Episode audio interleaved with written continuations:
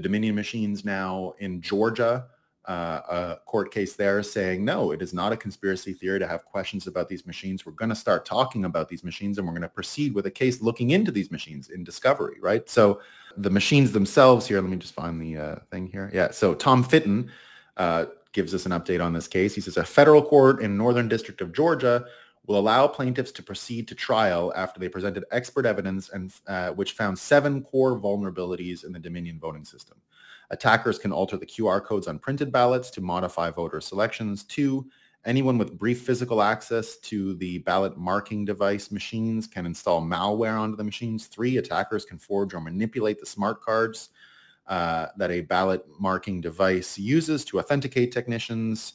Attackers can execute arbitrary code with supervisory, supervisory privileges and then exploit it to spread malware. Attackers can alter the audit logs. Attackers can, uh, with brief access to a single ballot marking device or a single poll worker card and PIN can obtain the county-wide cryptographic keys, which are used for authentication and to protect election results. Now, remember, what I've said for a long time and a big role Bitcoiners are going to have to play in 2024 is that our understanding of Bitcoin, and I, repeat it all the time because it's almost the most important thing. It's why we're at the center of 2024.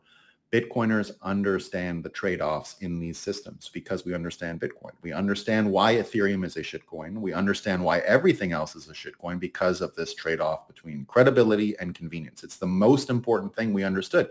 It's the foundation of our scaling wars. It's the foundation of the value proposition of Bitcoin itself.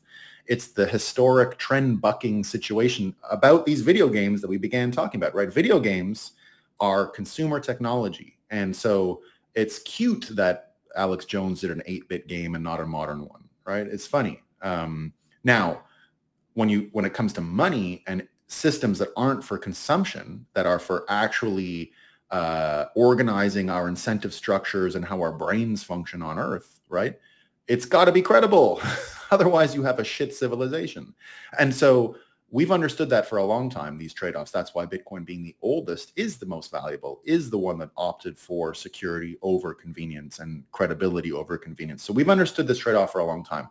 And as I've mentioned many times, the trade-offs in voting systems and election integrity are identical. It's not consumer technology.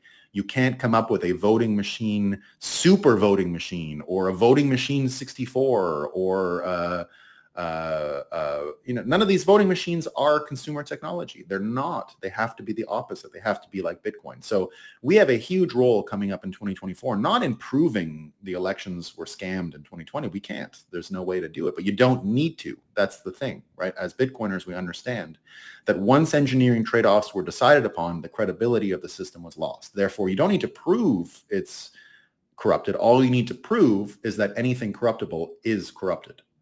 That's it. If it's corruptible, it's corrupted. It's a, it's a 100% straight line. They are equal, right? If it's corruptible, it's corrupted. Bitcoin, as far as we know, is incorruptible. Therefore, we have confidence that it's doing what we designed it to do, which is the simplest of things, keep a ledger that's public, that we can all read, that's decentralized and distributed and protected and backed up by proof of work as a system to help the credibility and to uh, protect it against infiltration and attack, right? That's what we came up with. It looks like it's working. If it doesn't work, we have to admit it, but don't come here to look for it. I'm too bought into the idea. So you're going to get tons of narrative bias on my part, right? I would have a massive case of cognitive dissonance if this thing didn't work. So, uh, you know, don't come here for any information if it's breaking, right? Uh, but so far, so good. Nothing broke, and I continue to think nothing will break. And I operate under the assumption nothing will break. Um, so our understanding of these systems and our understanding and our ability to explain it is going to be one of the most important things in 2024 for the election. We are going to be a huge, huge, huge reference point in the same way that we talked about Bitcoin giving feedback to the financial reserve system, Bitcoiners can give feedback to the scammy voting system we have in America. We have to. It's part of our job this time around, right? Um, so, uh, you know, that's what they're they're coming to this realization that cryptographic key management, man-in-the-middle attacks, third-party trusted third parties apply directly to this situation, and it's the language we speak.